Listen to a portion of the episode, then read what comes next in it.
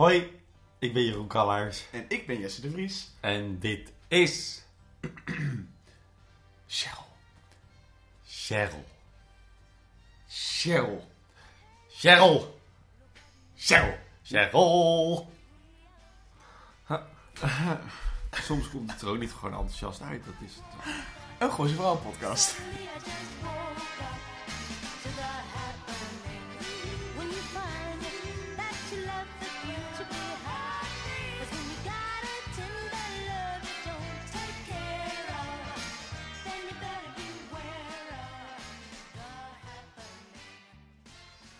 Ja, Jesse, het is ehm, eh, zomer. Het is zomer, de zon schijnt en de lucht is blauw. Teletypisch, kom maar gauw. Ja, en eh, ik ben op vakantie geweest. Nou, En nu zitten we hier en dan gaan we weer door.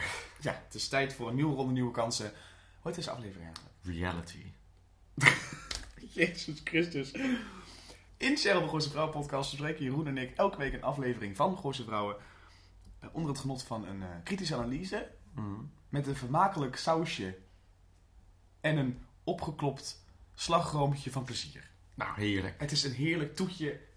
Na het avondeten. Ja. Wat is het avondeten? Pizza. Gooise vrouwen. Oh. Oh, honey. Vergeet niet, als je dit leuk vindt, om te luisteren, om een recensie achter te laten. Als je dat leuk vindt, vinden we leuk. En dat helpt ons heel erg eh, zoeken, Ja, op iTunes. Ja. iTunes. En als je überhaupt een reactie op wil laten, achter wil laten, we hebben een Gmail, cherylpodcast.gmail.com, kan je ons daar mailen. Eh, we zitten op Facebook, @cherylpodcast. We zitten op Instagram, @cherylpodcast. Je kan ons volgen, liken, delen, abonneren, subscriben. De hele rattenplan. Ja, je moet er wel hard voor werken, want wij doen het ook. Na, de, na mijn vakantie ga ik, ik ga weer aan de slag. Ja, maar je hebt gewoon lekker even rust gehad. Ja, jij ook, van mij. Dat is niet waar. Maar deze aflevering dus reality. Ja, we gaan maar gewoon beginnen, want... Zullen we eh, er gewoon rechtstreeks induiken? Nou, ik zou zeggen, ehm, even rustig ademhalen. Laat je meevoeren door eh, de golf, door het water. Ja, ik zit er ik zit met een berichtje uit, jongens. En dan zeg ik daarna gewoon rustig ademhalen.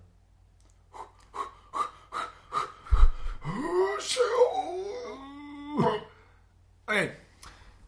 Seizoen 2, aflevering 5 alweer. We gaan over de helft van seizoen 2 heen. De aflevering heet Reality, zoals we net al zeiden.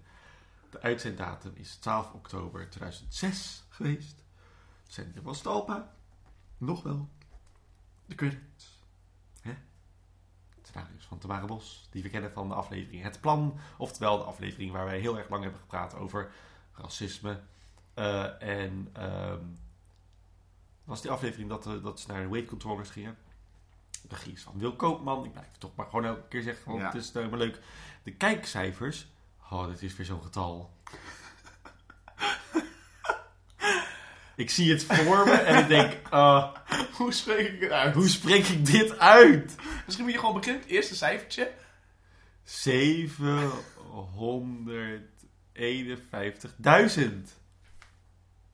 Dit, is, dit, klinkt, hem. dit klinkt als een getal, toch?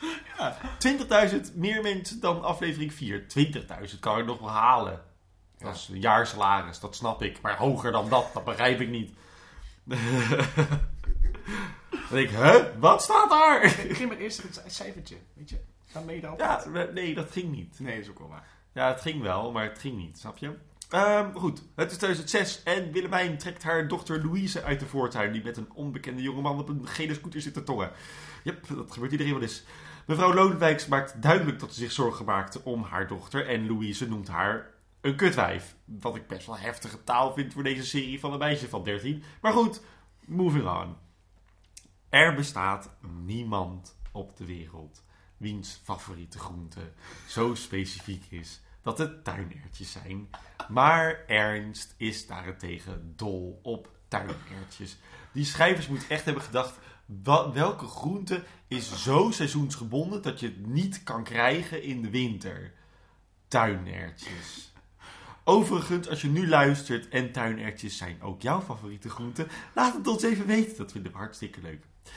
Claire heeft de, eh, ik zeg het nog één keer, duinertjes laten invliegen door de groentejuwelier vanuit Zuid-Afrika. Want het zijn immers Ernst zijn lievelingsgroenten. Oei, goyim. Oh, en eh, Ernst kan niet bij zijn lieve leuke kleine groene vriendjes. Want hoewel hij al waarschijnlijk jarenlang zich in deze rolstoelsituatie bevindt, is eten vanaf een afstand nog steeds erg moeilijk. Gelukkig heeft hij Claire die hem met liefde voert. Hij voelt aan dat ze dit al vaker heeft gedaan en vraagt hoeveel ze er heeft. Ik zelf zou ook de ertjes hebben geteld, want dat doet Claire. Die zegt, oh, hoeveel ertjes heb ik? Maar Ernst bedoelde kinderen. Super Oh, dat onduidelijk. was hem. Claire ontkent rustig en beleefd dat ze kinderen heeft. Dat was rijm, dat wist ik niet. Netjes. Ik, ik werd er overvallen. Ehm, ha, hoe lang blijven we nog doen alsof Claire en Ernst in een toneelstuk zitten met z'n tweeën? Ik snap er niks van. Het is zo gedragen. Ja, zo. De hele regie is, oh, dit zijn twee hele goede acteurs. We moeten ze teksten geven waar ze mee kunnen werken. Tuinetjes. Willemijn belt die andere topmoeder van het gooi, Anouk, op om over het kutwijf-incident te praten. Anouk denkt dat dat wel losloopt. En op je dertiende zoende je toch ook met een jongen in de bosjes? Nou, Willemijn niet. Hoewel Anouk Willemijn nu spreekt, zegt ze dat ze haar morgen wel spreekt, want ze heeft er nog veel meer te vertellen. Eh, Oké, nou, zo werkt communicatie. Dag. Anouk gaat verder met knuffelen met Juriaan. In de keuken van de Morego's laat Cheryl weten dat ze een nieuwe jurk wil kopen voor Martins concert, maar dat ze die positiekleding nou wel zat is. Dus ze wil graag naar een echte BN-winkel, maar dat is natuurlijk niet goedkoop. Nu Martin niks meer heeft gehoord van de Fiatman, mag Cheryl van hem alweer gewoon het geld laten rollen, want zo werkt het in de wereld. Als de bel gaat, moet Martin open doen, want Tippy is herstellende. Dan komt Kees Geel binnen met een hele filmploeg.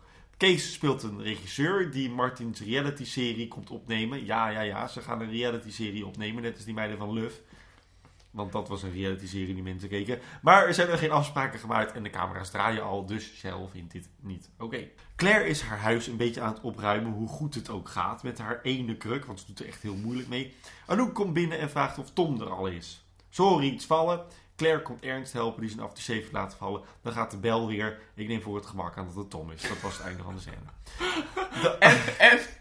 Dat ze, wat een lekker luchtje heb jij op. Ja, oh, ik ben ook niks zonder jou. De afspraken voor Martin's serie worden direct na deze scène gemaakt. De regisseur blijkt het al vaker te hebben gedaan en heeft zelfs een standaard contractje.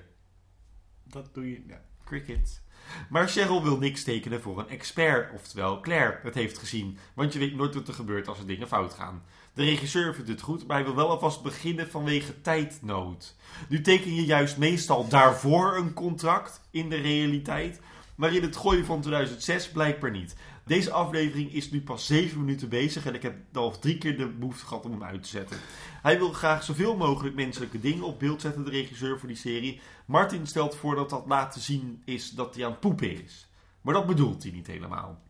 In dat geval nodigt Martin hem uit voor de studio. Want hij moet er niet aan denken dat hem filmen als die tennist. Nee, de studio en als Cheryl aan het koken is, dat mag. Cheryl gooit een boze blik richting Martin en de scène sluit af met... Ja, gut, we halen toch niet altijd? Best wel grappig. Tom en Anouk zijn een ouderschapsovereenkomst aan het afsluiten. Hè. Ook ineens. Anouk vindt de overeenkomst die Claire bedacht goed. En Tom snapt, net als ik, niet waarom dit nu moet gebeuren. Het ging toch goed? Maar Anouk zit met haar hoofd in de wolken. Je weet nooit wat de toekomst brengt. Dan krijgt ze een pikant sms'je en giechelt. Terwijl Tom vraagt of die overeenkomst dan ook nu ingaat. Ja, hij mag vrienden nu ook meteen om drie uur ophalen van school. Zoals Willemijn zou zeggen, huppatee, weg ermee. Het draait allemaal om communicatie, Tom. We moeten wel eens een beetje met z'n tweeën blijven praten. Dat was mijn. De- Dat was best wel een goede Anouk. Dankjewel. Over Willemijn gesproken, die vindt die reality soap een beetje spannend van Martin en Cheryl. Cheryl verwijst nog even naar de officiële bron, de reality-serie van Luf. Back in Luf 2006 voelde de bandleden van Luf op weg naar het toppersconcert op RTL 5. Ik heb het eventjes bekeken. Het was hilarisch. Maar ik dacht dat ze het hadden gebaseerd op de PFAFs. Maar goed. Eh, Cheryl laat heel duidelijk in het contract zetten dat er zonder hun toestemming niks op tv mag worden uitgezonden. Luister goed, want dit is belangrijk. Met een flinke dwangsom. De serie begint vandaag met opnemen en ze willen Cheryl daadwerkelijk zien koken. Willemijn komt wel even langs om te helpen. We gaan meteen door naar de eerste scène van de soap. De Morero's zitten stijf en houterig aan tafel te praten over Martins nieuwe concert. briljant. Deze scène is prachtig. Ja. Cheryl herstelt Martins grammaticale hun zijfout. En Willemijn komt verschrikt binnen met ingrediënten voor vanavond. Ze En een kies. ja, ze vindt het film wel interessant, maar ze blijkt niet zo goed te zijn op camera, dus de scène wordt gestopt. Scène 2 zou een normale scène worden. Is zo grappig dat dan, sorry, dat die regisseur zegt, kut! En dan willen wij zo, kut? sorry, je mag het door. Scène 2 zou een normale scène moeten worden van Cheryl die Sinatra uitlaat, maar die is veel geïnteresseerder in het rottende vlees van de fieldman tussen de stuitje in. Cheryl trekt in de tuin uit en niemand ziet het stukje verse aarde. Moving on. Cheryl staat voor het huis van Claire die de deur opent, de camera ziet en de deur dicht doet. Heerlijk. Cheryl schuift het contract van de serie bij Cheryl in de deur. In de deur. Het heeft een soort van rekje voor de deur bij het raampje. En loopt weg. Onderweg komen we weer Willemijn tegen, die even gaat mantelzorgen bij hun vriendin Claire van Kampen. Willemijn vindt, het in, het huis, vindt in het huis van Claire een brief van Merel met de adresgegevens van haar zogenoemde tuchtschool achter op de envelop. Ze stopt de brief weg als Claire bellend met Cheryl weer binnenkomt. Willemijn stelt voor om op bezoek te gaan bij Mereltje in Zutphen. Claire wuift het weg. Dat kan niet zomaar en ze heeft het heel druk. Willemijn is verontwaardigd en wil doorpraten, maar als Ernst binnenkomt wordt het onderwerp direct van tafel geschoven. Natuurlijk, want het gaat over je kind. Die heb je niet. Tijdens het winkelen in Laren komen de Morero's toevallig de filmploeg weer tegen en ze volgen het snel door het dorp. Martin laat even zien hoe niet gewoon ze zijn door heel veel geld uit te geven. Een leuke 2006 vriendelijke kledingmontage volgt waarin Claire allemaal verschrikkelijke jurkjes past die Claire? leuk... eh, Cheryl. Allemaal leuke jurkjes past die niemand meer leuk vindt tegenwoordig. Ik zou zeggen een paar weggegooide minuten fictie, maar prima.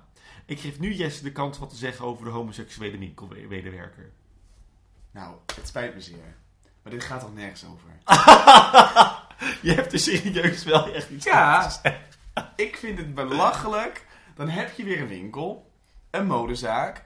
En dan staat er zo'n, nou ja, laat ik het respectvol zeggen, fruitige kassa-medewerker.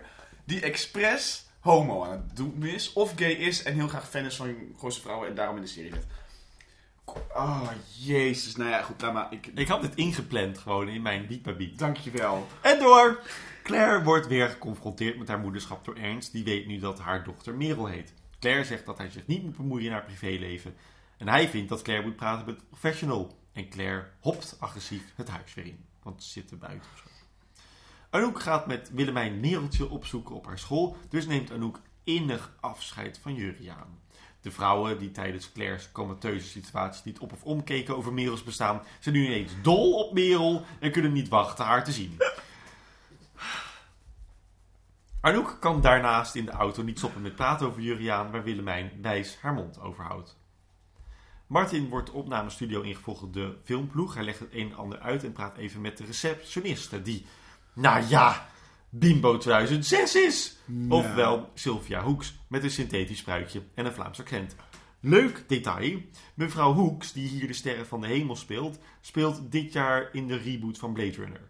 Serieus? Ja, Maar zij is ook een fucking actrice. ja, maar hier niet. Take that, Gooise vrouwen. Terug naar 2006, waar de regisseur meteen ziet dat er meer speelt tussen Martin en Bim 2006 dan nu lijkt. Willemijn en Anouk hebben niet echt snel door dat de gevangenis van Merel een gevangenis is. Ook niet na de beveiligingsproef, de tassen die worden weggenomen en de kies die niet mee mag. Nee, die kies mag ook niet mee. Ze komen jongens tegen, wat helemaal raar is op een finishing school. En als ze plaatsnemen op een praatplek en Merel binnen zien lopen met een politieagent achter eraan, weten ze dat het misschien een gevangenis is. Ze hebben 10 minuten, vol emotie en zonder woorden weten ze meteen dat Merel Claire het zwembad heeft geslagen en willen haar knuffelen. Maar geen lichamelijk contact. Willemijn gaat in discussie, want wat is er mis met lichamelijk contact? Dat kan heel heilzaam zijn. Hoewel deze mevrouw gewoon haar werk doet, slaat Willemijn de regels van tafel en heeft de politieagent totaal geen zeggenschap meer. Sterker nog, ze raakt er een beetje van ontroerd. En vooral, zeg maar, Willemijn is echt met vorige keer met die, met, in- het plan met die schoonmaakster. En nu hier. Voor mij heeft Tamara Bos gewoon een probleem met autoriteiten. Dit maar dit is ook, dit is, dit slaat de geloofwaardigheid van deze scène compleet weg. Want welke autoritaire politieagent zou zeggen: Oh ja, sorry, ik wist niet dat jullie vriendinnen waren. Je mag wel elkaar even aanraken. Ik weet niet wat je in je mouw hebt om er vrij te krijgen, maar ik vind het allemaal prima. Om de aflevering lekker aan te dikken, is daar onze eigen Ed. Ed Rossi, weet je nog? Dat heeft- Oh, dat is echt Sheeran. Ed. Claire zit bij hem en vraagt wat ze erbij voelt. Waarbij? De tuinertjes. Claire blijft stilzitten en vraagt hem of hij nieuwe gordijnen heeft. De award voor beste script gaat niet naar Tamara Bos.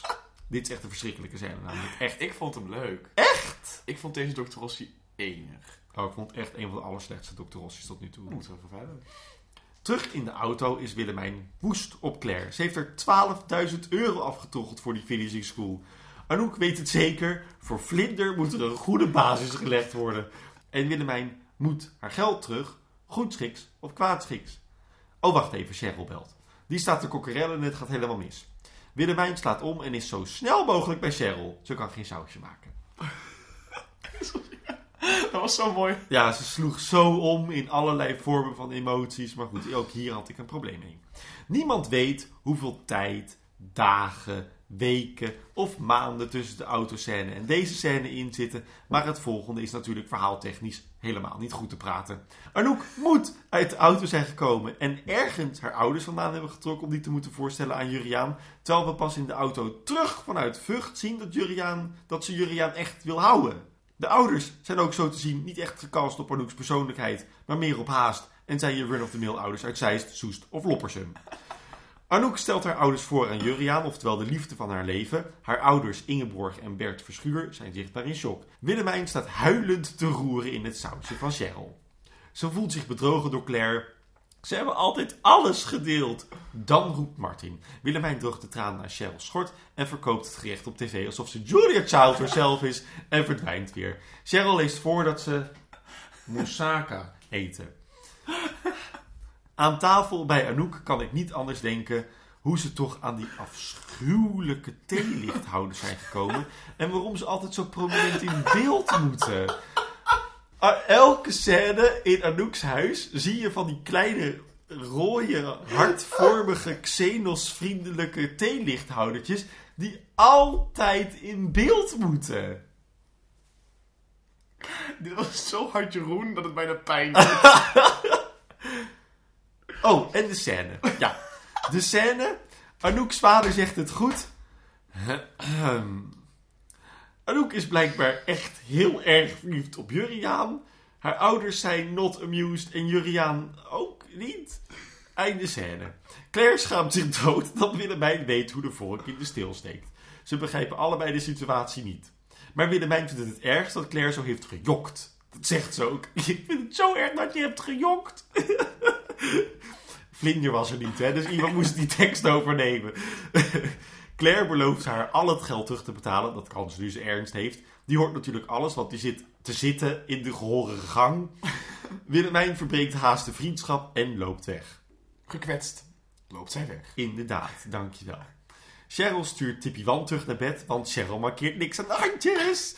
Martin krijgt een sms, loopt weg en Cheryl kapt de scène af. Ineens heeft de regisseur een naam, namelijk Onno, en zijn ze weg. Martin gaat ook weg, want die heeft een repetitie. Hij ontkert eerst dat hij een sms had. Daarna zegt hij dat het de studio is, maar Cheryl begint hem door te krijgen. Het voelt niet goed. Ze laat hem even goed horen dat zij bij hem weg is als Martin weer een affaire heeft, wat Martin laag vindt. Cheryl gooit de deur dicht. Als Martin wegrijdt, wordt hij achtervolgd door de filmploeg. Anouk's moeder vindt Juriaan wel ietsje, jo- ietsje te jong nadat Anouk heeft gevraagd wat ze nou echt van hem vindt. Want Juriaan is 21. Daarover gesproken. De manier hoe zij de vaatwasser inruimen is de meest inefficiënte. Ik heb dit! Ik heb dit! wacht, hou vast. Anouk's moeder vindt Juriaan te jong, want hij is 21 en ze hoopt dat Anouk aan de pil is. En Anouk weet niet hoe een afwasmachine werkt, want ze legt de bestek bovenop. Dat kan wel, dat zijn allemaal die rekjes. Die bestaan. Ja, Maar dat werkt toch niet? nee. En lepel voor lepel. En bord voor bord. En... Ah, Anouk, je bent geen huisvrouw, hou er weer op. Maar dit, is, dit deed mij zo erg denken aan de eerste scène van aflevering 1. Dat Cheryl eh, op de betonnen vloer aan het boenen is. Is, de- is dit een soort van... Oh ja, jullie weten absoluut niet hoe het huishouden werkt. Go! Ringenwijzing, doe maar wat. Ja. Aan tafel bij Claire zit Claire het ijskonijn uit te hangen en moet ze Ernst een hartverwarmertje inschenken. Zij moet ook nemen van hem en neemt een mini-slokje. Dat was te zuinig en ze at het apparatiefje weg. Ze is een rotwijf, vindt ze. Wederom zitten ze in uh, A Long Day's Journey Tonight. Claire vertelt over de 12.000 euro en de schulden. Ernst lacht om het geld en makes her an offer she can't refuse. Hij zoent haar heftig en voor we het weten ligt ze ernstig, ha, onhandig over de rolstoel van Ernst om even goed geproefd te worden. Hij kan geen tuinertjes scheppen, maar wel met zijn tong haar clitoris likken. Ja, Hoe werkt zijn handicap? ik weet niet, maar ik weet wel dat hij hierna denkt, beetje zout. en niet zo lekker als een tuinertje. Martin ligt in bed bij Bimbo 2006 te vertellen dat Cheryl denkt dat hij vreemd gaat met Wim Wendy, oftewel Bimbo 2005. Hij hoopt niet dat zij op het concert komt. Hier moeten het zo meteen over hebben, want Martins psychologie is zo interessant. Bimbo 2006 wil wel graag komen, maar Martin wil dat niet. Bimbo vindt dat zij toch ook bij Machtens reality hoort, maar ze hoort volgens hem bij een hele andere reality. Een reality, oh, die, die, die. Hij voelt ineens die reality helemaal opkomen. Cheryl belt en hij neemt niet op. Cheryl zit op haar stoel, thuis, en in de mol krijgt een tweede kans om de I Just Don't Know What to Do With Myself scène uit seizoen 1 letterlijk over te doen. Beter, een slechte scène hoef je echt niet over te doen. En door. Martin loopt s'nachts weg uit het huis van de bimbo en wordt gesnapt door de filmploeg. Ze filmen direct bimbo, maar Martin wordt heel kwaad. Hij sleept Onno voor de rechter als hij dit uitzendt. S'avonds bij Anouk zit zij op de bank een boek te lezen en Juriaan luistert muziek. Ze gaat naar bed, maar Juriaan heeft nog geen behoefte. Ik ben er ondertussen ook een beetje moe van. Cheryl ruikt aan Martin dat hij vreemd is gegaan als hij thuis komt en rent huilend weer naar binnen. Hij zegt dat de filmploeg die het erf op Elp komen rijden nu moet ophouden en koopt ze af met de primeur van de baby van Cheryl en Martin. Cheryl doet dit trouwens subliem. Deze scène is voor Linda de Mol prachtig, want ze ruikt het aan hem, ze ruikt het echt aan hem en dan gaat ze weg. Binnen vertelt Martin aan een huilende Cheryl dat hij erover na had gedacht om vreemd te gaan, voor de deur van een fan stond en het gewoon niet kon. Hij wil alleen maar Cheryl. En nou kappen met huilen en een kusje. Romantische muziek zwelt aan, het kusje wordt een zoenpartij en de zoenpartij wordt de eerste keer seks voor Cheryl sinds de zwangerschap. Eentjes! En dat bedoel ik, tijdsverloop wordt aangegeven door eentjes bij het water. Ochtends is Cheryl in extase. De baby schopt. Martin moet uit bed, want het concert is bijna. Die gaan we het zo ook even over hebben, want het is hier half tien 's ochtends en hij is in het gooi. En iedereen zit al op hem te wachten. Hier weten we nog niet dat het concert in Maastricht is. Dat is drie uur rijden. Claire wil het goed maken met Willemijn. Ze geeft een cheque van 12.500. Het is met rente. Willemijn neemt het aan en geeft Claire een welverdiende knuffel. Anouk moet gaan, maar wil niet. Juriaan wil liever dat ze gaat. Ze gaat even haar haar goed doen. We zien Juriaan ongelukkig alleen zijn. Hier worden we scènes deze heel kort. Ik was er klaar mee.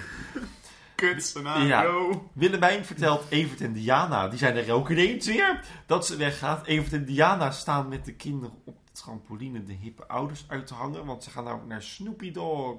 Snoop Dog. Terwijl Willemijn naar Martin Morero gaat. En ze weet niet wie Snoop Dog is. En ze ik nu met het hondje met dat taartje? Ja. De vriendinnen stappen in de cabrio van Cheryl op weg naar het concert van Martin in Maastricht. Als Cheryl naar de wc gaat in Maastricht, dan doen we echt gewoon in, in een heartbeat. Ziet Willemijn een jonge Bridget Maasland in exact dezelfde jurk als Cheryl. Willemijn trekt Anouk en Claire richting Maasland. Ze bekijken haar. Maasland begroet de drie Gooise vrouwen. Die negeren haar en rennen naar Cheryl. Er is iets heel ergs gebeurd. Martin heeft een klein momentje met André Rieu. Nou, dat was ook weer 1000 euro. Tussendoor terwijl Cheryl een crisis heeft. Ze kan niet in dezelfde jurk naar buiten komen. Hoewel die volgens Willemijn veel beter op Cheryl staat dan op die Brigitte. Terwijl het concert begint en Martin het podium opkomt om echte liefde te zingen, komt Cheryl de wc uit in de jurk van Willemijn. Het staat iedereen allemaal enig en ze rennen het Vrijthof op. In het gooi zien we Juriaan het huis van Anouk verlaten, gelukkig maar, en laat een brief achter. Op het Vrijthof zijn de Gooise vrouwen lekker aan het meezingen en aan het pimpelen en leuk. En oh, mijn jurk en het is zo grappig en ik moet een centuurtje, want ik word nu gefilmd bla. En op de achtergrond, op de achtergrond, zien we Bimbo 2006 haar meest vernietigendste blik de camera inwerpen. Credits. Deze aflevering, Jesse, doe het me nooit meer aan. En ik, heb een beetje, ik vind het wel jammer, want jij hebt vol- volgende week is de leuke aflevering. Ja! En die moet... ik heb zoveel zin in de volgende aflevering. Maar, maar moet, ik moest het met deze doen. Ik dacht ook serieus, elke aflevering duurt 40 minuten ongeveer, 42 Ja, ja. minuten ongeveer. Deze aflevering hield nooit op.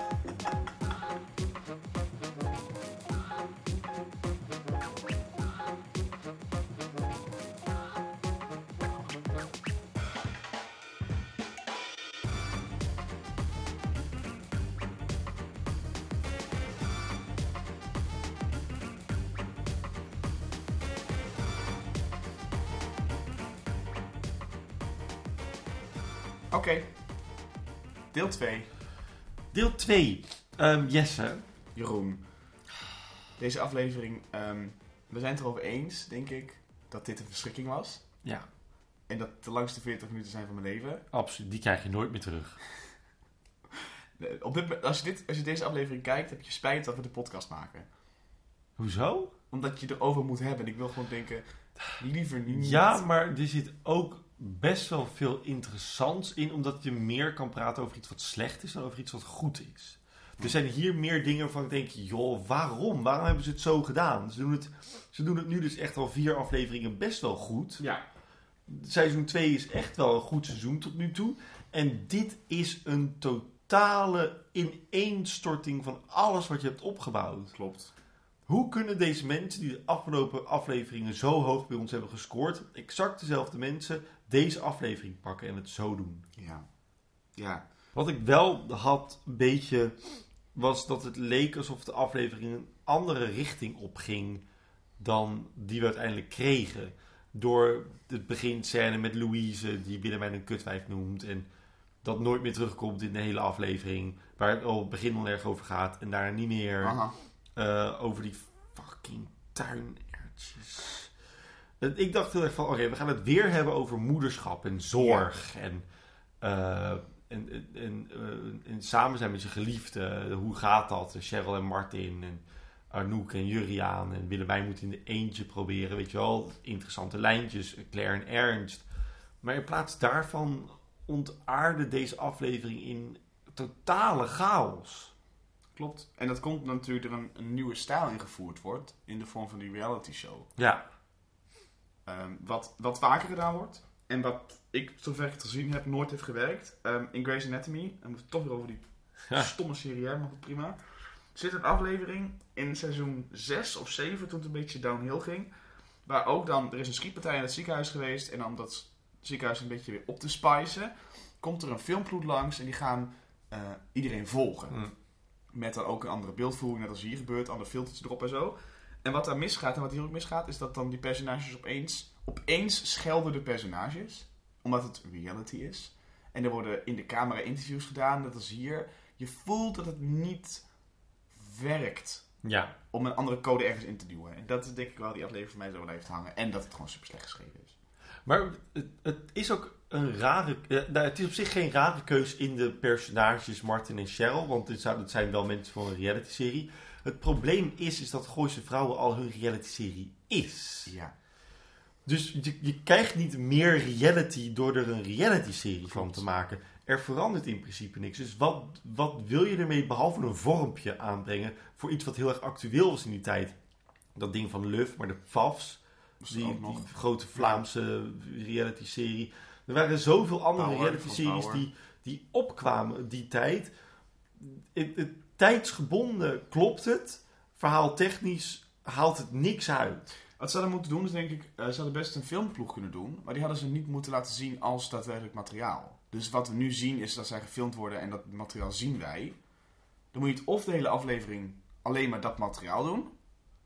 Weet je wel? Dat je dan Ja. dat, je de, dat, je de, dat je de reality show Ja. ziet en dat het een soort van special is. Ja. Of je moet een normale grote aflevering doen waar elke keer een cameraploeg omheen loopt. Waar zij op reageren.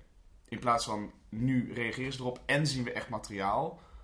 Wat gek is, want het materiaal wordt niet uitgezonden omdat het nooit uitgezonden gaat worden. Dus waarom, hoe kunnen wij het dan zien? Als je dat zo, ja, hoe kunnen wij het dan zien?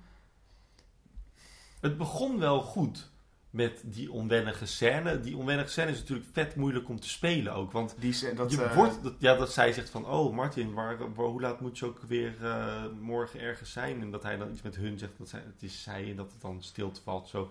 Dat het super on... Maar ze zitten ook kaarsrecht op die stoelen. Ja.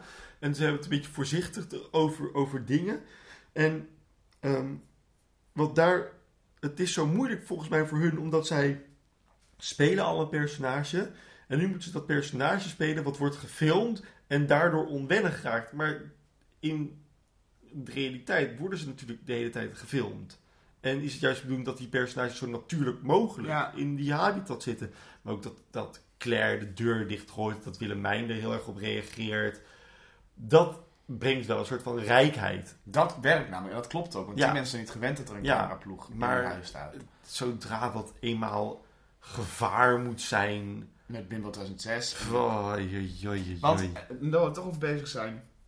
Als jij een productie maakt met een stel BN'ers. En blijkbaar, want het is wel goed dat we Martin weer een keer zi- zien zingen. Ja. Is hij zo'n grote ster dat hij met André Rieu op het vrijtop. op het staat. Dus dat betekent wel dat hij weer... Hij is een grote ster. Ja. Is ik even vergeten, maar is Ja. het. Ik heb een productie en ik ga met hem een reality show maken. Dan gebeurt dit niet zo. Zo'n regisseur slash producent gaat niet zeggen... Oh, we zijn vandaag begonnen met filmen. By the way, we gaan alvast beginnen, ook al hebben we de regels niet vastgesteld. Oh ja, en we gaan je stiekem volgen en we gaan het dan filmen, terwijl we weten dat het een dwangsom is. En we gaan je relatie, zeg maar, kapot maken zonder toestemming van degene op beeld. En als de bron, want ze verwijst naar die bron, hè, naar eh, Back in Love, eh, waar, Mhm. waar ze Luf volgen naar een concert van de toppers. Wat dus zou moeten betekenen dat deze reality-serie in teken staat van Martin die naar het concert van de Vrijthof gaat. Waarom komen ze een dag van tevoren? Want dat hadden ze al weken eerder moeten doen. Ehm, en waarom is dat niet de focus? Klopt. De focus is gewone dingen. Dat, Ja, klopt. Het is, het, dat is niet een goede hoek voor een programma. nee, ook. Zet erover eens, dat is gewoon... ja, dat is gewoon slecht gedaan. Ja. Wat vonden we van Kees Geel? Verschrikkelijk. Ik vind die man soms wel leuk in dingen waarin hij speelt. Maar hier dacht ik van, Ja, want wat jij ook, wat jij, wat jij ook terecht ehm, eh, eerder aangaf, was dat hij is natuurlijk een acteur die vaak met regisseurs heeft gewerkt. ja, Waarschijnlijk speelt hij een regisseur die hij kent, of speelt hij een persiflage van een regisseur die hij kent. ja, Dat zou moeten werken. ja. Maar waarom werkt het dan niet? Ik, ik denk dat het niet de schuld is van Kees Geel. Ik denk dat het de schuld is van het materiaal waarmee hij moet werken. Want het materiaal dwingt hem tot een soort van gevaarlijke regisseur. Waar de andere personages maar een soort van ja en amen tegen zeggen. Mhm. Terwijl, volgens mij als het een gevaarlijke regisseur was bij Martin en Cheryl. Dan hadden ze hem uit huis gezet. Met Sinatra achter hem aan. Ja, in dat graf geduwd. In het, ja, in het graf en dan had Tippy Wan al eens ingeschakeld. Want, ja, want ook dat is een beetje gek. Ik bedoel, Tippy Wan is een gevaarlijk personage die heel erg onder de radar leeft. Ik kan me voorstellen dat zij het niet fijn vindt om gefilmd te gaan worden. En zij wordt ook niet gefilmd, toch? Maar wel. De camera is bij hun in huis, dus ik kan Ja. me niet... Weet je wel, zij reageert... Maar zij heeft daar natuurlijk niks op te zeggen. Nee, maar ze kan wel gaan spelen. Ja, Als iemand het gevaarlijk had moeten maken, was het Tippy Wan geweest. Ja, ze hadden er natuurlijk ook achter kunnen komen dat terwijl ze het filmen, Tippy allemaal geheimpjes heeft en dat proberen te filmen. Er zijn zoveel meer mogelijkheden om dit wel rijker te krijgen, maar nog steeds, dit werkt, ja, het, het- nee, het, het kan gewoon niet werken. Nee, het had, meer, het had meer focus moeten hebben om te kunnen werken. Nu is het terloops een beetje bijna willekeurige keuze Ja. geweest. Ja. Ja. Waarschijnlijk dachten ze gewoon, het is superleuk om te doen. En dat is ook superleuk om te doen, maar doe het dan goed. De Morero's. Ehm Cheryl heeft op zich niet echt iets te doen deze aflevering. Ze moet koken, daar heeft ze geen zin in. Of dat doet ze niet echt vaak. Ze weet niet, ze weet niet zo goed wat moussaka is. En eh, ze is zwanger. En ze moet een jurk aan. En eh, Bridget Maasland heeft dezelfde jurk aan als zij. En dat is haar hele lijn, Ja. deze aflevering. Ehm, Cheryl is een vrouw in Amsterdam, toch? Ja. Bij de pijp, was ze gedaan. Ja. Die heeft toch wel leren koken? Ik bedoel, Ja, of zij is... Ja, nee, want ze hebben elkaar... Zij is, hij was marktkoopman voordat het Gooise Vrouwen begon. Ik kan me niet voorstellen dat zij dat niet heeft gedaan. Ja, het is heel gek. Of ze hebben al het afgehaald. Snackbar, ja, dat zou kunnen, ja. Chinees. Ja. Het is wel geestig, want Willemijn moet natuurlijk een reden hebben om langs te komen. Ja. En dat onwennig met die camera te doen. Ja, Wat wel leuk is dat ze in het begin van de aflevering zegt over die jurken. Van ja, dat is die plek waar eh, Bridget heen gaat. Ja. En Tooske. Tooske. Ja. Ik vond het wel grappig. Daphne Dekkers wordt weer genoemd. Oh, oké. Again. Ja, zijn vrienden. Ik vond het wel geestig, dat hele lijntje met die jurk. Alleen, Ja, het jurk is natuurlijk een leuke gimmick. Al honderd keer gedaan. maar het werkte wel. Want ik heb opgeschreven, het moment dat de vier dames samen in die auto stappen, voel ik Ja. weer Gooise vrouwen. Dat is Gooise vrouwen. K- eh, eh, veel te veel door elkaar heen kakelen. Super gezellig. Mode, vriendinnen dingetje. Het, het heeft dat Sex in the City gevoel. Ja. En dat heeft het nu weer voor het eerst in tijden. ja. De laatste keer dat ik hem had was, eh, denk ik, bij het kluisje openen. En de laatste keer... Nou, dat, ja. Maar het, is- het is alleen maar vier vrouwen in een cabrio. Dat is Gooise vrouwen. Ja, maar serieus. Ja, dat is het hele gevoel. Klopt. En dat werkt. Ja. Delen, delen. Oké, Willemijn is wat breder. Ja. Als dat Cheryl is. Ook al is Cheryl zwanger. Ze hebben niet dezelfde maat. Ze hebben niet dezelfde maat. Waarom wisselen zij dan van jurk? Omdat Cheryl denkt dat zij net zo dik is als Willemijn op het moment. Maar Willemijn biedt aan de jurk te geven. Niet Ja. Cheryl aan Willemijn vragen. Mag ik Nee, maar Cheryl die, die, die doet het natuurlijk wel. Want zij weet zeker dat ze in de jurk past van Willemijn. En die is ook nog te groot voor haar. En dat volgt zijn. Dus dat is op zich ook wel goed Ja, gedaan. Maar waarom past de jurk van Cheryl Willemijn dan wel? Omdat die eh, van elastiek is gemaakt. Nee, ik weet het niet. Ja, het zal ook een, volgens mij heeft ze een andere maat aan. Ik vond het lijntje met Bridget Maasland... Nou het lijntje. Heel kort moment natuurlijk maar. Maar wel speciaal voor Talpa gedaan. Ja, Want Bridget zat zo in de Talpa-scene...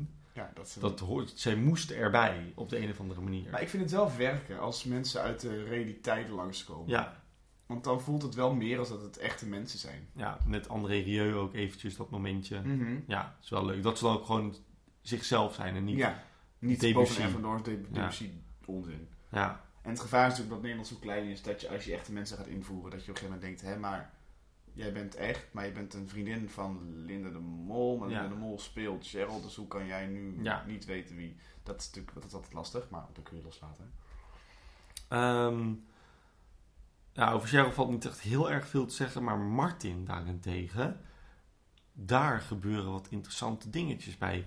Ze, eventjes, wat mij het meest opviel was hoe erg hij in zijn pathologische leugenaarrol zit, dat hij niet meer kan begrijpen wat het verschil is tussen de waarheid en een leugen. Want hij eh, verdedigt zich heel erg tegen Cheryl. Hij, Cheryl heeft hem door en dan, dat vindt hij laag. En, en in plaats van dat je denkt van, oh, hij probeert uit man en macht zichzelf te verdedigen, denk ik, hij meent dit. Hij vindt dit laag van Cheryl, terwijl hij nu naar Bimbo 2006 gaat. Wat, wat, voor rare kronkel in zijn hoofd heeft hij? Om vervolgens bij Bimbo 2006 een hele moeilijke een in- interne discussie met zichzelf te voeren. Want ja, Cheryl denkt dat ik een affaire met Wendy, maar dat heb ik helemaal niet. Dus we maken zich druk om. En eh, ik hoop maar niet dat ze op het vrijthof komt, terwijl hij naast de vrouw ligt die de nieuwe gevaar is. Die dan ook nog zegt, oh, maar ik kom wel kijken. En dat hij dus nee, dat moet helemaal niet gebeuren. En dan s'nachts het huis uit komt lopen en wordt gesnapt. En nog wel een soort van volwassen als man echt zegt van, nee, dat moeten jullie niet doen, want dat is mijn eigen zaken. Dan thuis komt bij Cheryl. Cheryl heeft hem weer door. En hij het doet gewoon, het lijkt echt, dat is het briljant spel van Peter Paul Muller. Het lijkt alsof hij uit twee seconden, eh, uit, from the top of his head, een leugen bedenkt en daar helemaal in meegaat. Ja, Ja, het was die fan en ik ging mee en ik stond voor de deur en ik kon het niet. Hij had gewoon meteen een leugen die klopt voor een, als een bus. Wow, ik vond zijn lijntje en zijn innerlijke psychologie wordt zo interessant en zo diep. en hij wordt ook een beetje eng, want dan gaat hij daarna een kusje. En dan zie je de twijfel bij Cheryl dat ze dat Ja, dat ze dat niet echt wil. maar dan toch doet. Ja, En dat ze dan eindelijk seks hebben, wat Ja. ze heel lang wil. En dat het dan slecht gewoon... Hij heeft net zijn lul uit iemand anders lijf getrokken. ja, Weet je wel? En nu gaat hij er vies in. ja, Dat is heel, pijn, heel naar. Ja. Ja, ik vind het echt heel erg interessant, Martin, in deze, in deze Ja, aflevering. ik denk dat we er meer in lezen dan dat er eigenlijk in zit. Nou ja, maar dit is wel... Ik, Maar ze- ik bedoel, dat gaan ze niet inlossen. Ze gaan deze... nee, nee, nee. Maar deze, deze lijn voor Martin is wel bloedstollend interessant. Ja, dat klopt. Ja. En, en dan is Bimbo nog eens een keer een betere Bimbo dan 2005. Ja. Ja, want het is een upgrade. Dat is 2006. 2017 nu. Eh, Maar de cliffhanger, met dat zij dan bij de, de, Ja. concert is. Ik had ook opgeschreven, waarom is zij bedreigend? Ja, nu is zij ineens het gevaar. Waarom? Weet je wel, eh, wat, wat gaat zij doen wat zo anders en zo gevaarlijker is dan dat de vorige keer? Met, En eh, ik, ik zag het en ik dacht van, oké, ehm, oké, huh? vraagtekens. En nu zit ik te denken, dus ja, we hebben niet opgebouwd. We zijn ehm 13 afleveringen Gooise Vrouwen. Anderhalf jaar hebben ze, doen ze nu. Een jaar. Ja, een jaar. Ehm, zou je niet een groter gevaar bij de community brengen door in plaats van BIM 2006 Tippy achter ze neer te zetten? Die in de camera kijkt, die net een Fieldman heeft vermoord en nu ineens bij in Maastricht het Vrijthof staat. Martin in de gaten te houden. ja, zeker.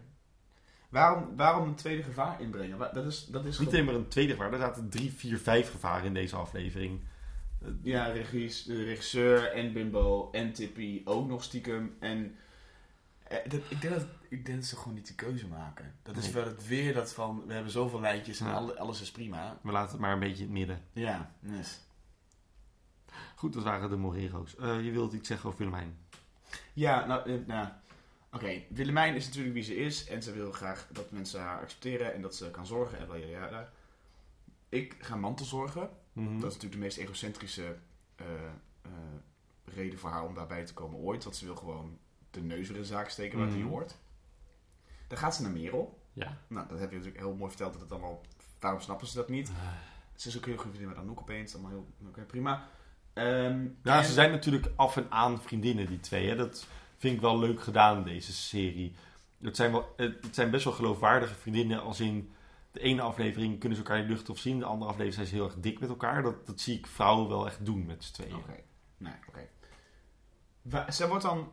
Merel komt binnen. Ze weten inderdaad opeens dat Merel dan eh, Claire heeft geslagen. Mhm. Daar wordt geen reden voor gegeven trouwens nog. Helemaal niks. Alleen ik heb het gedaan en oh, huilen, huilen, huilen. Ja, dus ze geeft hier wel toe. Ze geeft die wel toe. Maar eigenlijk... Ja, ze gebruikt geen woorden. het is meer dat ze gaat huilen. Ze huilt. Ja, het- En dan gaan ze haar troosten in plaats van ook maar een vraag stellen. Vervolgens zitten ze in de auto. En hebben ze het niet over, god, hoe had Merel dat kunnen doen? Maar god, wat een kutwijf dat ze mijn geld heeft gejat. ja, terwijl waar hebben mensen het nooit over, over geld? Heb het dan over hoe sprakeloos je bent over deze situatie. Want ik ben sprakeloos over deze situatie. Ja, maar dat is toch gewoon gek? Want ik bedoel, we hebben dus nu een heel, hele, hele zes afleveringen lang wie is de moordenaar van. En wij weten het natuurlijk al lang dat Merel het is. Maar zij weten dat niet. Ze weten het en doen net of het niks is. Oh ja, het is Merel. Nee, oké. Maar dat geld vind ik verschrikkelijk. Ja, En dan vervolgens eh, ruzie maken met je beste vriendin, waarmee je alles hebt gedeeld wat ik nooit van mijn leven heb gezien. Eh, zeggen dat je, dat je het belachelijk vindt.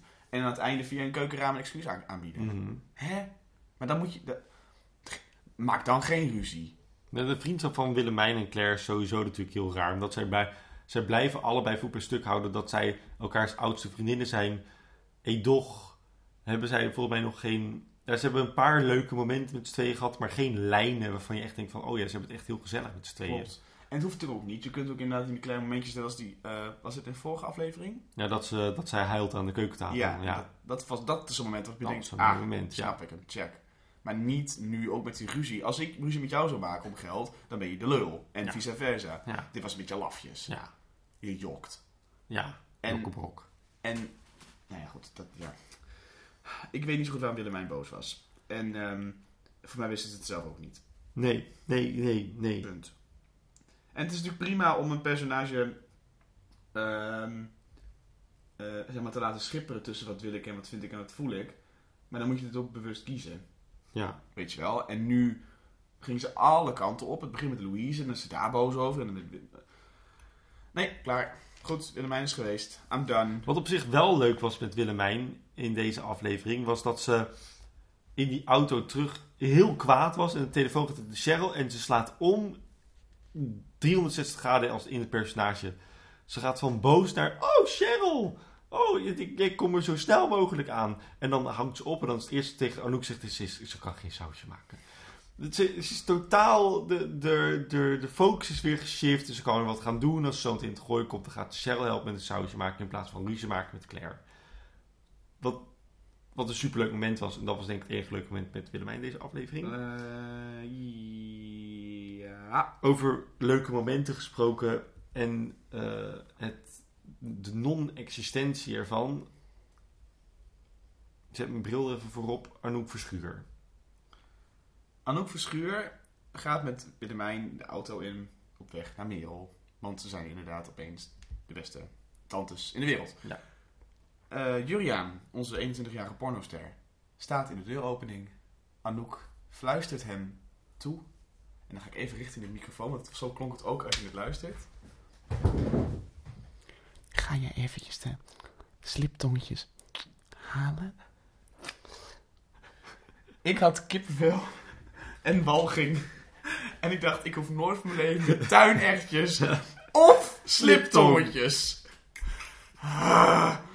Dan stapt ze die auto in, nog net niet nat geregend van de eigen vocht. En zegt ze, ah, ik ben zo verliefd. Wanneer is zij zo verliefd geworden? Wanneer, ja, waar... Het is deze aflevering gebeurd. Gewoon platforms is verliefd. Ja, maar ze werd ook elke scène, was de regie nog verliefder! Nog verliefder! Ik denk dat een GHB in het drankje zat. ja, misschien wel. Ja. Je weet niet wat die jeugd doet tegenwoordig. Ja, nou ja, hij heeft wel een homo, een homobroer. Is natuurlijk Oh. wel een partybeesten. Nee, dat... kijk, eh, Tom komt opeens terug. Er is een ouderschapsovereenkomst. Die is er omdat Anouk verder wil met haar leven. Ja. Met Juriaan. De liefde van mijn leven. Als Juriaan er niet is... Ben, volgende week is die ouderschapsovereenkomst bestaat niet meer. Nee, die is vergeten. Dan komt Tom via de achterdeur weer binnen en Ja. die haalt, haalt vlinder op wanneer het nodig is. Ja, Echt het hoor. is gewoon vergeten. Anouk wil al vanaf aflevering 6 van vorig seizoen de perfecte moeder zijn voor Vlinder. En op de een of andere manier verhaaltechnisch vinden ze er geen tijd voor om dat echt te doen. Ze heeft die ene aflevering gehad dat ze naar het pretpark gingen. Ja, en ze heeft een kinderfeestje gedaan. Een kinderfeestje gedaan. Nou, dat waren de twee momenten dat Anouk een keer de handen uit de mouwen stak. Maar echt. En nu zit ze met die Juriaan elke keer op de bank. Maar ze heeft het er constant over. In plaats van het er dit over hebben, moet je het misschien een keer gaan doen, Anouk. Maar dat is natuurlijk de drama van het personage. Ik zelf heb volgens mij al een keer eerder gezegd dat door de psychologie van Anouk en hoe ze haar hebben opgebouwd, ik heel benieuwd ben naar haar ouders. Vooral naar haar moeder. En dan komt dit Ja. het huis binnen. Dit waren niet Anouk's ouders. Anouk, haar ouders zijn professoren, wonen op een woonboot en hebben heel veel eh, kunst in huis. En de vader vindt het allemaal prima. Ik, ik heb altijd in mijn hoofd dat de ouders van Anouk de tofu's zijn. Oh. Van die, Geitenwolle sokken. ja, van die geitenvolle sokkenvrouwen. Zo- Zo'n moeder die een kaftan draagt. En kralen in de haar heeft. En helemaal into, Bakalla. ja, into bak, Bacalla is. En, eh, en, en een hele stijve vader, een hele stijve rechtse vader. Ja. Darby en Craig. Ja. Dat zijn de ouders van Anouk. Ja. Dit waren, deze mensen hadden allebei grijs aan. Hadden allebei grijs haar. Het waren twee ontzettende letterlijke grijze musjes die geen persoonlijkheid hadden, allebei niet. Omdat ze eventjes snel erin moesten Ja. worden geschreven. Omdat Anouk's ouders erin moesten zijn. Omdat Juriaan zich opgelaten moest. Alleen maar vanwege het lijn. Niet vanwege Anouk's ouders, maar vanwege Anouk's relatie tot Juriaan. En dat Juriaan de volgende aflevering weg moet zijn. Maar dat is niet de reden om haar ouders naar binnen te halen. Nee, het is, je hebt zoveel kans om dan die mensen naar binnen te... En de volgende aflevering komt er een moeder. En, dat is, en dan is het perfect. Dat is een moeder. Ja. Ja, dat is, ja, precies. Die klopt met het personage waarvan je weet, die hebben allemaal geschiedenis samen. Dit was, ehm, ja, nee, dit, dit zijn de ouders, zeg maar, in, nee, en ik weet het, ehm, dit zijn wegwerpen. Dit zijn in CSI gaan zij dood. Ja, Die, dat soort, dat soort mensen. complottheorie. Oh. Eventjes bewegen. Complottheorie. Check. Dit zijn niet Anouk's ouders. Anouk heeft deze mensen van de straat afgeplukt omdat zij het te heet krijgt onder de voeten. en Juriaan weg wil werken. Dit is allemaal een scheme om Juriaan weg te krijgen, maar hij gaat niet. Dus ze maakt het steeds erger en erger en erger en erger. En op het eind van de aflevering is hij weg. Dat was een leuke lijn geweest. Dit was het niet. Maar dit, was, dit is een leuke complottheorie, toch? Reality. Reality. Het is een second reality. Ja, Een tweede dimensie. ja reality. Wat? Reality. Oh ja. Kijk, kijk, oké. Los van de casting van deze personages. Want, ik bedoel, weet je wel, prima. Ik heb een nieuw vriendje. Mhm, Ik heb mijn ouders uitgenodigd. mhm. De dag dat het gaat gebeuren, Jeroen. Ik denk dat de wereld implodeert. Maar goed, hypothetisch, ik ben even. En eh, ik heb een vriendje en mijn ouders komen langs. Die heb ik eh, nog nooit gezien in de serie. Betekent dat, dat ik denk dat Anouk ze ook niet zoveel spreekt. Of zo. Ze vragen niet, hoe is het met Vlinder? Vlinder is er ook niet bij als opa komen. Vlinder is de hele aflevering niet. Die is gewoon verdwenen. Ze zitten aan het diner. En die vader doet niet eens zijn best en zegt alleen maar... Nou, eerst hadden we eh Sibran. Toen hadden we Tom. En nu hebben we Julian. Punt. Ja. En we kunnen het er lang over hebben, maar dat... Nee. Anouk moet nooit meer sliptongetjes zeggen, want ik denk dat echt mijn penis inwendig terugtrekt. Van Anouk haar stem, als ze zo sliptongetjes uitvloept. Zullen ze deze aflevering hebben opgebouwd omdat Anouk vanaf de, het tweede deel van dit seizoen een wandelend lijk moet zijn. En echt kapot moet zijn. En, want ze heeft nu de echte liefde ervaren. En het was het weer niet. Moet ze vanaf het volgende deel van het seizoen eh, de sla- het slachtoffer zijn. Broken heart-achtig type. Dat ze een ommekeer maakte met personage. Hadden ze nodig om haar zo intens verliefd te maken. Om haar misschien meer aan te kunnen geven als moeder zijn. En dat ze dat lijntje kunnen kunnen, ja. Zou, is dat het misschien dat ze daarom hebben gedaan? Ja, dat ze dachten, kut, we moeten zorgen dat ze... We moeten een personage compleet afbreken om het weer opnieuw op te bouwen. Maar dit was eigenlijk de finale. eh, had moeten, dat had eigenlijk het finale lijntje moeten zijn. Ja, dit, ja, uiteraard, zoals zo vaak in Gooise Vrouwen, hadden ze hier een paar afleveringen voor kunnen maken. Ja, gewoon maak het Die jongen fijn. had er... Want voor ons boeit het nu ook niet dat Juriaan weg is. Want ik dacht wel, bedoel, je ziet aan het begin van de aflevering al, Juriaan gaat weg. Ja, je, ziet, je ziet het in zijn ogen. bedoel- Want die blikken In in, zijn zijn ogen. ogen. Maar je moet, weet je, het, het, is natuurlijk, het krachtigste is, wij voelen compleet mee met Anouk in haar relatie. En we vinden Juriaan tof en we investeren onze tijd in Juriaan. En dan gaat hij weg. Ja. Want ik voel niks wat Anouk iets voelt. Nee, ik voel het omdat ik iets voel. En daarom voel ik voor Anouk. Ja. Maar dat is nu niet aan de hand. Nu is Anouk heel zielig, zometeen waarschijnlijk.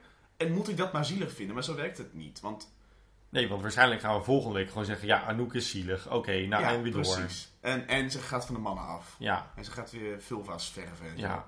Oh, het, het, het herhaalt het lijntje van seizoen 1. Ja, waarschijnlijk wel. Het is een Ryan Murphy lijntje. Ja, en hebben we nog een keer die... Wat? Ja. Het Ryan Murphy lijntje. Oh ja, go. Zal ik hem even uitleggen? Ja, gewoon erin. Jesse en ik kijken al sinds het begin der tijden series van Ryan Murphy. Waarom weten we niet. Masochisme. Eh, Glee is van hem. American Horror Story. Niptak. Neptak. Ehm, hij heeft een trucje.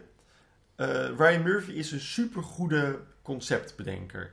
Glee is een fantastisch concept. American Horror Story is een fantastische antropolo- antropologische serie, conceptueel. American Crime Story. American Crime Story. Niptak is een supergoed concept. Hij is vet goed in een eerste aflevering maken. Dan maakt hij het seizoen. Is hij klaar met het seizoen. En dat is een beetje de, de verhaallijn die Ryan Murphy aan kan. Oh, een, een, een, een, een verhaallijn van 12, 13 afleveringen. Bij Glee was het 23 volgens mij gewoon nog. De volgende seizoen komt en het doet exact hetzelfde. Nog een keer. En nog een keer. En nog een keer. En nog een keer. En als het nog niet lang genoeg is, dan verandert de cast gewoon. Dan doen we het met andere mensen. En dan maken we een antropologie-serie En van. dan maken we een antropologie-serie van. Ja, maar zo is het. En dat is... Ja, Dus dit wat Anouk nu herhaalt, is eigenlijk het Ryan. Murphy-principe. waarschijnlijk. Ja. Want ik weet het niet. Nee, ik weet het ook niet, maar waarschijnlijk. Hè, ik zeg dit ook maar gewoon omdat ik aan het praten ben met jou en over dingen aan het nadenken ben terwijl ik aan het praten ben. Maar Nou, hey, Hey, het zou niet gek zijn, want eh, Cheryl, haar eh, I don't know what to do with myself, is precies hetzelfde. oh my goodness. Hoe kan je die scène nog een keer halen? Ja. Ze hadden het moeten doen op de volgende manier. Als ze die reality goed hadden gedaan. Ze Ja. hadden Cheryl gefilmd in haar eentje. En eronder het liedje moeten monteren I Just Can't Do It Myself. Dat Ja. ze dus bewust een reality scène opnemen van Cheryl die alleen zit. En dat ze dan een liedje eronder doen. Dan werkt het, want dan weten, weten zij en weten wij dat we bewust zijn van hebben we eerder gezien. Ja. Nu is het. Welk liedje hebben we nog in de stok staan? We, Ja. we hebben zes liedjes en vijf soundscapes. Nou, deze. Want je ziet aan deze scène dat het niet een bewuste herhaling is van de scène uit seizoen 1. Het is gewoon nog een keer zo'n scène. Maar ze hebben niet door dat ze deze scène exact hetzelfde alle keer hebben gedaan. In die stoel. Jouw hoofd is echt. zeg maar, echt verbazing. Ja, maar Ja, nee, ik bedoel, het is ook zwak, want het gaat weer over je marketing. hebt toch iemand die de continuïteit vasthoudt van die serie? Die moet toch hebben, er is toch een dramaturg aanwezig die zegt van... "Joh, Jongens, dit hebben we al een keer gedaan. Jeroen, als, als er een dramateur aanwezig is op deze aflevering... Ja, dan was deze aflevering nooit gemaakt. Claire, Claire van Kampen. Wat at ze nou ook alweer? tuinertjes. Oké. Helemaal eh, laten importeren door de groentejuwelier uit Zuid-Afrika. Wat is het? Ik vind dat groentejuwelier als een onzin. Als dat Maar eventjes, je vindt de groentejuwelier onzin, vind je tuinertjes geen onzin? Nou Wie ja, zegt tuinertjes? Wie zegt Het dat? zijn dophertjes toch gewoon? Ja, bijvoorbeeld waren ze iets groter en iets groener. Maar dan zeg je toch geen tuinertjes? Nee, maar Gijs Rotte van Aschat wil gewoon heel graag... Tuinertjes zeggen. Taal is zeg maar echt zijn ding. Nee, ik weet... Ja, oké. Claire van Kampen. Zegt op een gegeven moment tegen Ernst, Tegen Ert. Bobby en de rest. Als hij eh, toevallig heeft overhoord dat zij een kind heeft, dat hij natuurlijk nog lang niet wist, want hij heeft nooit door. En er staan geen foto's in dat huis Nee, of whatever. En dan komen ze op terug op Ernst en slimheid trouwens. Eh Claire zegt gewoon glashard: Ik zorg voor jou, jou ondersteunen financieel. Dat gaan we doen. En voor de rest, eh, dat is het. Wanneer is dit afgesproken dat dit een openbaar gegeven was? Twee afleveringen geleden had ze money, money, money, had ze een idee. Die man kwam subtiel het huis in, want het was allemaal, zij moest karma en het was allemaal karma, karma, karma. En nu Liggen al haar kaarten op tafel. en hij zegt: Wil je geld? Hier is het. En zeg maar, Wat is het drama nog? Toch? Het is dat van: zij heeft weer een nieuwe geldbron nodig. Dus die gaan we nu maar stoppen in een semi-gehandicapte, semi-aantrekkelijke, semi-slimme man. En door het op te lossen en van ernst af te komen, is het enige wat ze hoeft te doen, is snel trouwen en zorgen dat hij doodgaat. Ja, Ja, ja. Of hij wordt weggestuurd een van de. Hij gaat gewoon weg. ja hij hij verdwijnt gewoon, hij rolt zichzelf de horizon in. En dan zien we hem nooit meer. Oké, Ernst. Zit aan tafel met de tuinersjes. en eh, zit ongeveer, wat is het, 10 centimeter van de tafel af? Ja, Ja? En krijgt de doppertjes, de tuinertjes, de groenten niet in zijn giecheltje. nee. Hoe is het mogelijk dat hij een waarschijnlijk een dag later Claire ondersteboven niet gedoucht kan klaarbeffen op zijn rolstoel aan dezelfde tafel met meer afstand tussen hem en Hapunani?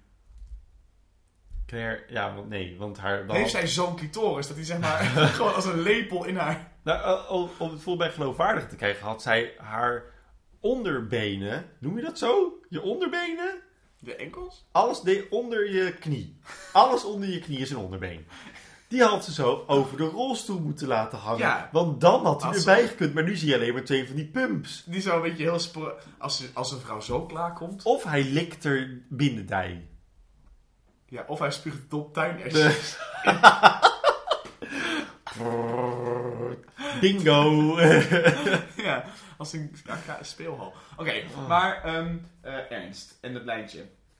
Ehm, hij is toevallig altijd overal aanwezig als hij iets moet horen wat hij niet mag weten. ja, toevallig. Juist op dat moment. Waarom mag hij niet weten dat zij een kind heeft? Heeft ze dus ont- ontkent zij nu dan kinderen? Wat maakt het uit voor haar relatie, voor haar geldschieter? Sterker nog, ze kan toch meer geld vragen? Als ik zeg, ik heb een kind in de gevangenis, die heeft me neergeslagen. Ik heb het niet op orde. Je klinkt als een personage van mij.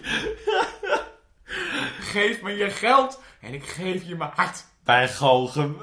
En Sim Ja. uit seizoen 1 Ja, met uh, Robert Bovenlander. Ik geef je mijn creditcard en jij geeft me je hart. Ja. Waarom? Je hebt echt totaal gelijk. Want wat, waarom, wat, wat, wat is de psychologische reden voor het personage Claire om te verzwijgen aan Ernst dat ze een kind heeft? Het, hij had, ze had veel meer geld kunnen krijgen als ze eerlijk tegen hem was geweest. En hij heeft het kind gezien in het seizoen toen Merel werd opgepakt in het tehuis. De, de aflevering... Hij heeft haar gezien! Daar hebben ze elkaar ontmoet. In de eerste aflevering! Op, op dat balkonding. Jeroen loopt weg. Hij weet dit. Ze doen gewoon eens mee deze hele aflevering alsof er niks is gebeurd. In de... Iedereen was die scène vergeten. Ik ook! Hij weet gewoon dat ze een kind heeft. Wat heeft deze serie toch met dingetjes? Want dit is toch geen grote verschrikking?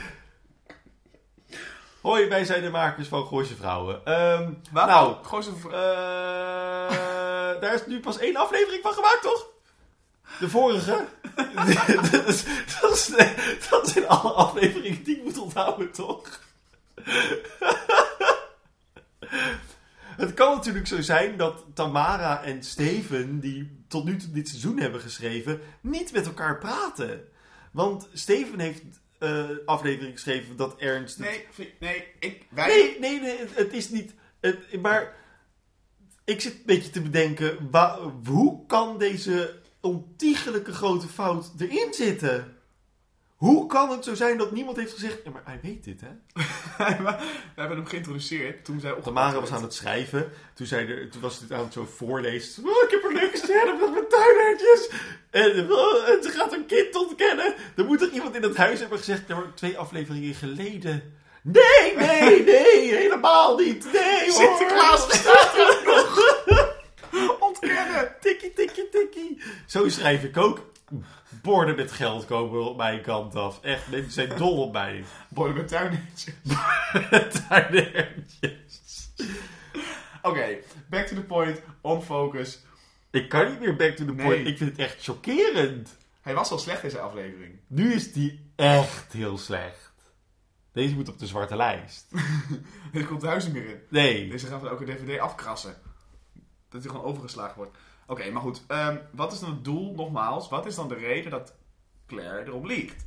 Ze zou er alleen maar over winnen. Maar ze- Of, Er is op- of zijn zij zich bewust dat ze aan het liegen zijn en is dit een Arthur Miller voorstelling? Nou, dat, dat doen ze natuurlijk al de hele tijd. Ze zijn natuurlijk al de hele tijd een toneelstuk aan het doen met z'n tweeën. Door de manier waarop het is geregisseerd, door de beladenheid van al hun tekst. Er ligt onder alles wat ze zeggen, moet er een soort van subtekst zijn. Ja. Ehm, hoewel ik die. Wil jij, wil jij me de subtekst vertellen van de tuinertjes scène? Ik weet het niet namelijk. Nou, ik denk dat het hem zat in... ehm, ik stop iets in jouw mond, dus jij laat iets in mijn mond. Een aperitiefje. Nee, ik weet het niet. Ik bedoel net als met die parfum, dat, het, dat jij zei dat hij laat parfum vallen en dat ze dan zegt, oh, lekker geurtje. En dat hij er dan een- wulpse blik geeft en zij geeft een wulpse blik en een muziekveld aan. Maar hij zegt letterlijk: Oh, ik ben niks zonder jou. Wat, oké, waar het drama meer in zit, is dat ehm, Claire door de omstandigheden, en daarom je, heb je wel het, collectieve geheugen nodig van Gooise Vrouwen, door omstandigheden heeft gelogen over de whereabouts van Merel en daar haar voordeel uit heeft proberen te halen door geld te halen bij Willemijn. Ik vind de manier waarop Willemijn en Anouk erachter komen deze aflevering dat Merel eigenlijk in de jeugdgevangenis zit heel erg ongeloofwaardig. Maar het zet wel heel veel op scherp. Want zodra er eh, zo'n leugen eh, bekend wordt, dat, doet, dat zou heel veel moeten doen voor zo'n vriendschap. Ja. Ik hoop dat dit hiermee niet goed is gemaakt. Ik vrees dat de, ik hou van je scène op het einde, dat dat de, de, dat, de, dus, dat de brand is geblust. Dat iedereen weer blij is en dat iedereen denkt, yay, oké meneer zit in de gevangenis en Claire heeft geld gestolen, maar iedereen is gelukkig. Want we zijn toch vriendinnen. Claire heeft, dit ga ik even uitzoeken voor volgende week. In de afgelopen tijd, sinds dat ze geen geld meer heeft, zo ontzettend veel geld gekregen. 10.000 euro van, eh, van Cheryl. Ja. Na hydroslank.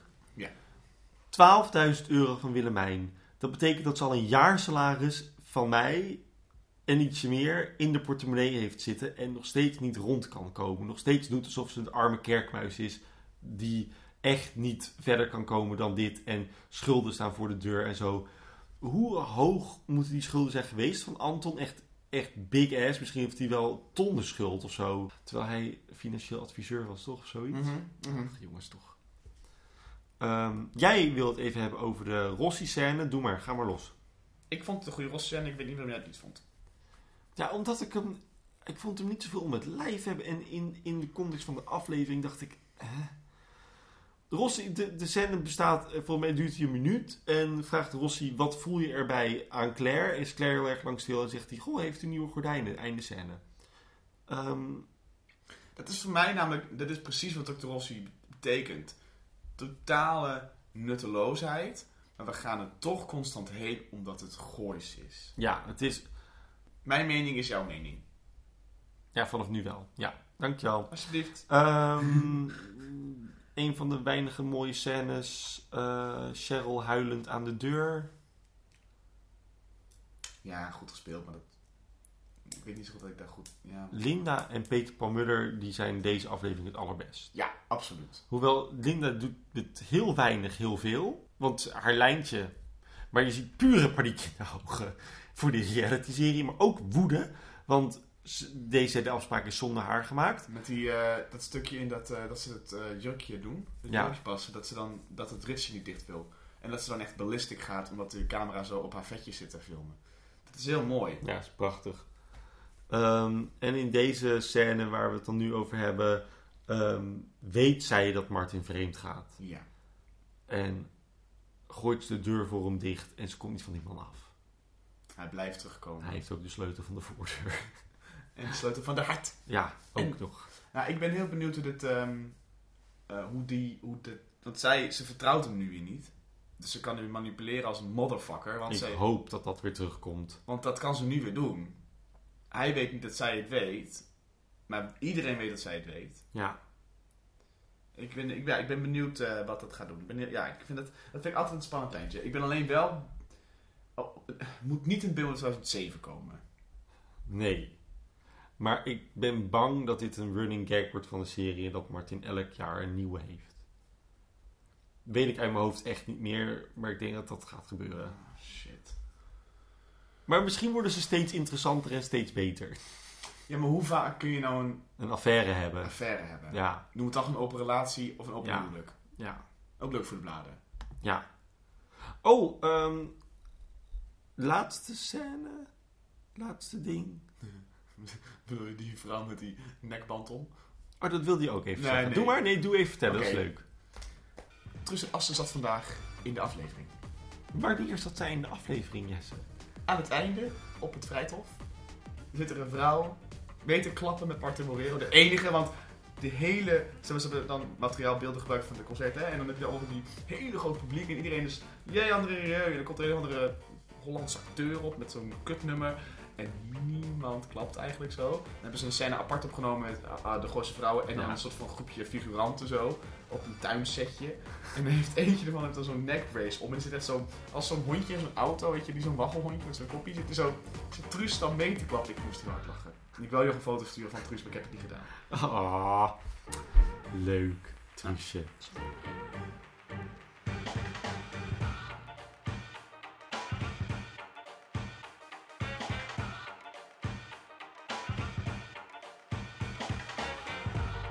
Ik ben klaar.